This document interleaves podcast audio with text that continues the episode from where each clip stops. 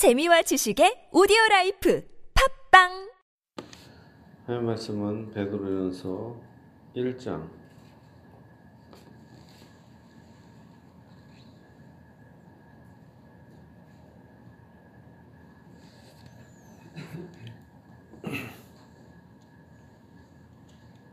(1절부터) 보겠습니다. (1절) (2절) 같이 읽습니다. 예수 그리스도의 사도 베드로는 본도 갈라디아 갑바도기아 아시아와 비두니아에 흩어진 나그네. 곧 하나님 아버지의 미리 하심을 따라 성령이 거룩하게 하심으로 순종함과 예수 그리스도의 피뿌림을 얻기 위하여 택하심을 받은 자들에게 편지하노니 은혜와 평강이 너에게 더욱 많을지어다. 우리 지금 사도 베드로가 어, 뭐 갈라디아 지방을 비롯한 여러 곳에 있는 신자들에게 편지하는데 어, 무엇이라고 편지하냐면 흩어진 나그네다 얘기합니다. 흩어진 나그네. 예수 그리스도를 믿기 위하여 흩어진 나그네처럼 사는 성도들 향해서 지금 편지하고 있습니다. 오늘날의 우리나라 아, 기독교는 솔직히 말해서 기복 종교입니다. 예수 믿고 복 받기 위해서 솔직히 믿는 경우가 많아요. 전도도 다 그런 식입니다. 예수 믿고 병 고치고, 예수 믿고 뭐 뭐가 돼 부자가 되고, 예수 믿고 뭐가 되고, 사업도 잘 되고, 그게 안 되면 안 믿고, 지금도 그게 계속 남아 있어요. 특히 우리나라는 예수를 믿으면서 뭐 미국 어, 유교 전쟁을 통해서 특히 교회가 많이 성장하고 그랬는데 에, 미국에서 우리나라를 원조할 때 교회를 통하여 많이 원조를 했어요. 그러니까 교회 오면은 밀가루도 받고 교회 오면은 뭐 사탕도 받고 뭐 여러 가지 받는 게 막 많았어요. 그러니까 예수, 교회를 다니면 받는 게 많다. 교회를 믿으면 미국 유학도 가고 막 그런 게 있었어요. 근데 그런 게 없어지면 안 다니는. 예, 복음에 대해서보다는 뭔가 생겨야 예수를 믿는. 그러니까 순수하게 예수 그리스도를 믿고 뭐 핍박을 갖고 하고 영생을 얻고 이런 것보다는 뭔가 받으려고 하고 뭔가 자기에게 유익이 되지 않으면 안 믿는.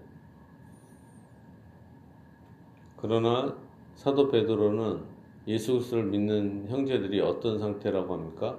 흩어진 나그네와 같다. 그들은 처음 예수를 믿을 때부터 어때요? 핍박을 받은 상태가 되고 가족을 잃게 되기도 하고 또한 재산을 잃고 고향과 본토 친척 다 잃게 되면서 흩어진 나그네 같이 그 예수를 믿는 것이 고난이다 라는 것을 익히 압니다.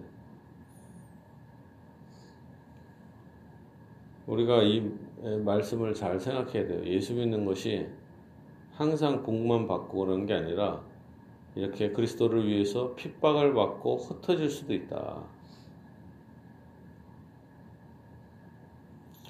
곧 하나님 아버지의 미리 하심을 따라 하나 여기서 미리 아셨다 이렇게 표현할 때 우리가 인간적으로 아는 알미 아니라 남자와 여자가 서로 알듯이 어떤 관계를 갖듯이 그 알미 아는 거지.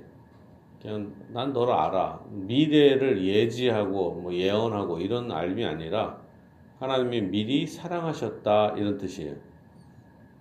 미리 사랑하셨다. 하나님 아버지의 미리 아심을 따라 성령이 거룩하게 하심으로 순종함과 예수 그리스도의 피뿌림을 얻기 위하여 하나님은 우리를 영원 전에 미리 아셨다라는 겁니다.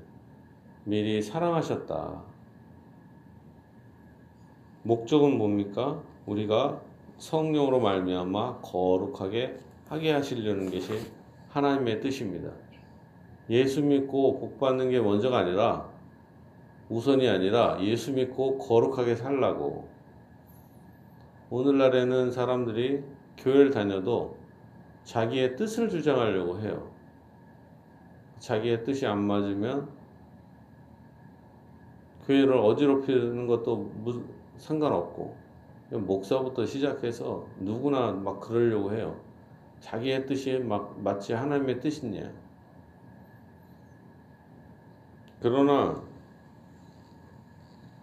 우리의 부르심은 자기의 뜻이 아니라 자기의 뜻대로 하는 게 아니라 하나님의 거룩하심을 따라서 우리가 살려고 해야 된다라는 거죠. 하나님 말씀에 순종하는 거. 그리고 예수 그리스도의 피 뿌림을 얻게 하기 위해서다라는 것입니다. 거룩하게 하는 목적을 향해서 예수 그리스도의 피를 뿌려 주신다. 예, 우리가 피를 뿌려준다 이렇게. 구약 시대에도 짐승의 피를 번제단 밑에 뿌리죠. 뿌립니다. 쏟, 쏟죠, 사실은. 쏟고 뿌리고. 그리고 이 언약계 위, 언약계 주변에다가 또 피를 뿌리잖아요. 마찬가지로 이제 예수 그리스도를 어디에 피를 어디다 뿌리냐? 우리의 마음에 뿌린다. 우리의 영혼에 뿌리십니다. 누가 뿌려요? 누가 뿌릴까요? 성령께서. 성령께서 우리 마음에 피를 뿌립니다. 어떻게 뿌릴까요? 자, 어떻게? 말씀을 들을 때. 그러므로 복음 선포가 그래서 중요한 것입니다. 복음을 목사들이 자기 생각이나 무슨 감동 얘기는 얘기해봤자 성령이 보고 예, 예수 그리스도의 피를 뿌리는 게 아니라 복음이 선포될 때 예수 그리스도의 죄사함의 복음이 선포될 때만 그 피를 성령께서 뿌리시는 것입니다. 그러면 교회 강단에서 복음이 선포되지 않으면 반대로 예수 그리스도의 피가 뿌려지지 않는 거예요. 성령 하나님은 예수 그리스도의 피를 복음이 선포될 때 그 피를 우리의 마음에 뿌리시는 것입니다. 이게 여러분들 분명히 알아야 돼요. 교회에서 무슨 목사들이 웃기는 소리를 하고 재밌는 얘기 그런 거는 그런 재밌는 얘기는 허다하게 많아요. 물론 웃길 수가 있죠. 그러나 무엇보다 뭘 해야 됩니까? 복음을 선포해야 한다. 왜? 예수의 피뿌림을 얻기 위해서 성령께서 역사하시는 거죠.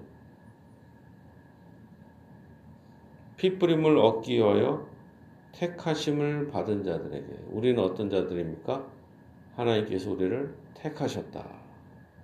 그리고 우리를 위해서 예수님께서 피를 흘려주신 것입니다. 은혜와 평강이 너에게 더욱 많을지어다. 우리 주 예수 그리스도의 아버지 하나님을 찬송하려노다.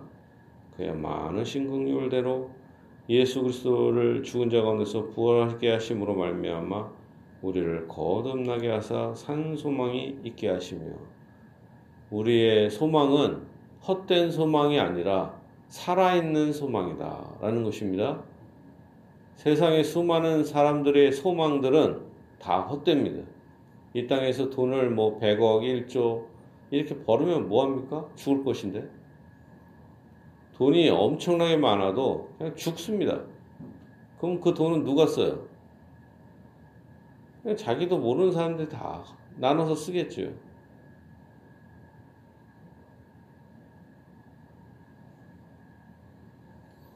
그러나 그 모든 것은 다 헛된 소망이고 우리의 소망은 진정한 살아있는 소망, 영원한 소망인 것입니다. 썩지 않고 더럽지 않고 쇠하지 아니하는 유업을 있게 하시나니 곧 너희를 위하여 하늘에 간직하신 것이라. 자 여기서 흩어진 나그네들은 돈을 잃고 뭐 많은 것을 잃잖아요. 돈도 잃고 가족도 잃고 얼마나 비참해요.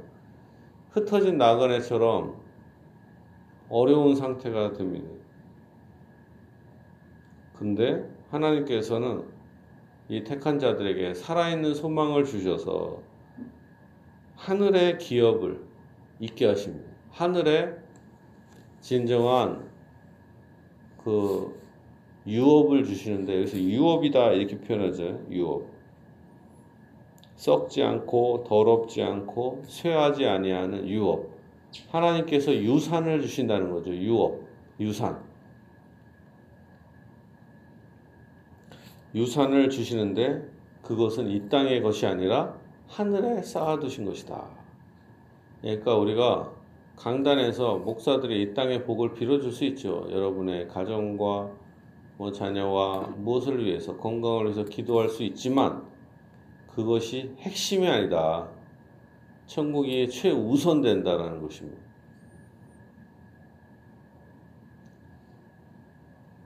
만약에 이 땅의 복만 구한다면 기독교는 아무 솔직히 의미가 없는 종교예요. 최우선적인 것은 영원한 천국을 하나님이 우리에게 주셨다라는 것입니다. 그리고 나서 나머지 복들이죠, 사실은. 근데 하나님의 이 천국의 복보다 이 땅의 복을 먼저 구하고 그것으로 비교하고 그것으로 잘난 척 한다면 이것은 타락한 종교임에 분명한 것입니다. 우리는 무엇보다 어떻게 해야 되냐. 천국 기업을 자랑해야 되고 천국을 사모해야 할 것입니다. 그리고 이 땅에 물질을 주시고 건강을 주시고 이거는 자랑할 것이 아니라 하나님의 영광과 교회를 위해서 사용을 해야 돼요. 근데 교회에서 사람들이 자기의 부자나 이런 걸 자랑하면서 봉사도 안 하고 헌금도 하면서 교인들을 괴롭히긴 해요. 그, 그런 사람들이 무슨 의미가 있어요? 교회에. 아무 의미가 없는 사람들이 아니에요. 오히려 하나님의 그 산소망을 자랑하며 또한 이 땅에서 주신 건강을 주시면 뭐 할 거예요? 건강을 주시면 뭐해? 어차피 죄질 건데. 예? 주 목사가 신방 가고 교인들이 열심히 기도하면 뭘 거예요?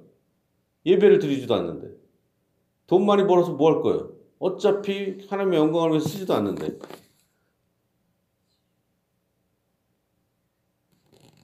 그렇잖아요. 우리의 우리를 창조하신 목적이 뭡니까? 하나님께 영광을 돌리고 이웃을 사랑하는 목적으로 우리를 만드셨는데 무슨 돼지처럼 자기만 생각하고 그러면 무슨 의미가 있겠어요?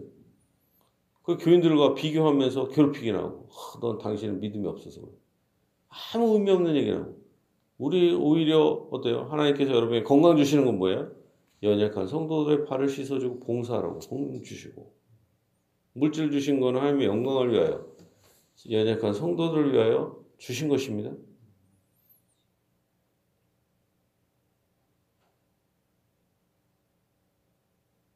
너희는 말세에 나타나기로 예비하신 구원을 얻기 위하여 믿음으로 말미암아 하나님의 능력으로 보호하심을 받았느니라. 하나님께서 친히 우리를 보호하신다. 그러므로 너희가 이제 여러 가지 시험으로 말미암아 잠깐 근심하게 되지 않을 수 없으나 오히려 크게 기뻐하는도다. 자 여기서 뭐라 합니까? 흩어진 나그네예요. 그럼 얼마나 시험이 와요? 하, 저, 저 사람들은 다 부자가 되고 예수를 안 믿었는데 고향을 떠나지도 않고 잘 먹고 잘 살고 좋은 직업을 갖고 가족들을 자랑하고 아, 근데 나는 예수를 믿었는데 이렇게 집도 잃고 다 이렇게 흩어지네. 그럼 얼마나 낙심이 돼야 안 돼요? 나잖아요. 그럼 여러 가지 시험을 받게 되죠. 시험을 갖게 됩니다. 너희가 이제 여러 가지 시험으로 말미암아 잠깐 근심하게 되지 않 되지 않을 수 없으나 여러 가지 예수를 믿는데 뭐예요? 시험이 옵니다. 예수를 믿는데 믿고 경건하게 살면 살수록 여러분들 알게 됩니다. 더 시험거리가 많아집니다. 평안해져야 될 것 같은데 의외로 정직하게 살고 착하게 살고 하려면 교회에서도 시기 질투를 받아요. 왜 그런지 모르겠어요. 그리고 뭔가 시험거리가 많아져요. 시험을 받습니다. 그리고 잠깐 근심하게 됩니다. 그러나 시험이 와도 이 편지를 받은 이 흩어진 나그네들은 뭐예요? 오히려 크게 기뻐한다. 상당히 놀랍죠. 어떻게 시험이 오고 고난이 오는데 기뻐할 수가 있는가? 왜 그러냐면 17절입니다. 너희 믿음의 확실함은 불로 연단하여도 없어질 금보다 더 귀하다. 여러분의 믿음이 금보다 더 귀하다라는 것입니다. 금은 어떻게 돼요? 불순물이 막 섞여 있잖아요. 맨 처음에 돌이 돌이랑 예, 금이랑 뭐 여러 가지 불순물이 섞여 있잖아요. 근데 그것을 더 좋은 금을 만들기 위해서 순수한 금을 만들기 위해서 어때요? 뭐 불로 연단을 막 하나 봐요. 어떻게 막 부시고 뭐 어떻게 하겠죠. 어떤 방법을 통해서. 그래서 순수한 금을 얻으려고 할 거 아닙니까? 뭐 금이랑 뭐 이물질이 섞여 있는 금을 쓰진 않잖아요. 그러니까 하나님께서 여러분의 인격이나 이것을 어때요? 연단하는 거예요. 여러 가지 시험을 계속 줍니다. 그리고 근심하게 되고 그런 걸 그런 걸 막 줍니다. 그러면 여러분들이 어때요? 힘들고 막 그러지만 시간이 갈수록 어때요? 더 야물어지는 거죠. 더 지혜로워지고 더 믿음이 생기고 분별력이 생기고 여러분의 믿음이 확실해진다라는 거예요. 더 확실해지고 더 성숙하고 더 인격적으로 알곡으로 그리고 열매 맺는 백성이 되어가는 것이죠. 30배, 60배, 100배 열매를 맺기 위해서 더 견고한 사람이 되어가는 것입니다. 믿음의 확실함은 불로 연단하여도 없어질 금보다 더 귀하다. 그러니까 여러분의 믿음을 하나님은 어떤 것보다 더 귀하게 여기신다. 이 수많은 것 어려움이 있어도 여러분의 믿음을 하나님은 원하신다. 이렇게 해도 함에도 불구하고 하나님을 의지하는 믿음을 갖기를 원하십니다. 더 귀하여 예수 그리스도께서 나타내실 때 칭찬과 영광과 존귀를 얻게 할 것이니라. 예수를 너희가 보지 못하였으나 사랑하는도다. 이제 보지 못하나 믿고 말할 수 없는 영광스러운 즐거움으로 기뻐하니 믿음의 결국 곧 영혼의 구원을 받음이라. 예수님께서 여러분의 영혼을 위해서 십자가에서 피를 흘려 주셨습니다. 그리고 영원한 천국을 주셨고 이 땅에서도 하나님께서는 여러분의 또 시대를 때를 따라서 믿음을 주시고 여러 가지 도움을 베풀어 주신다.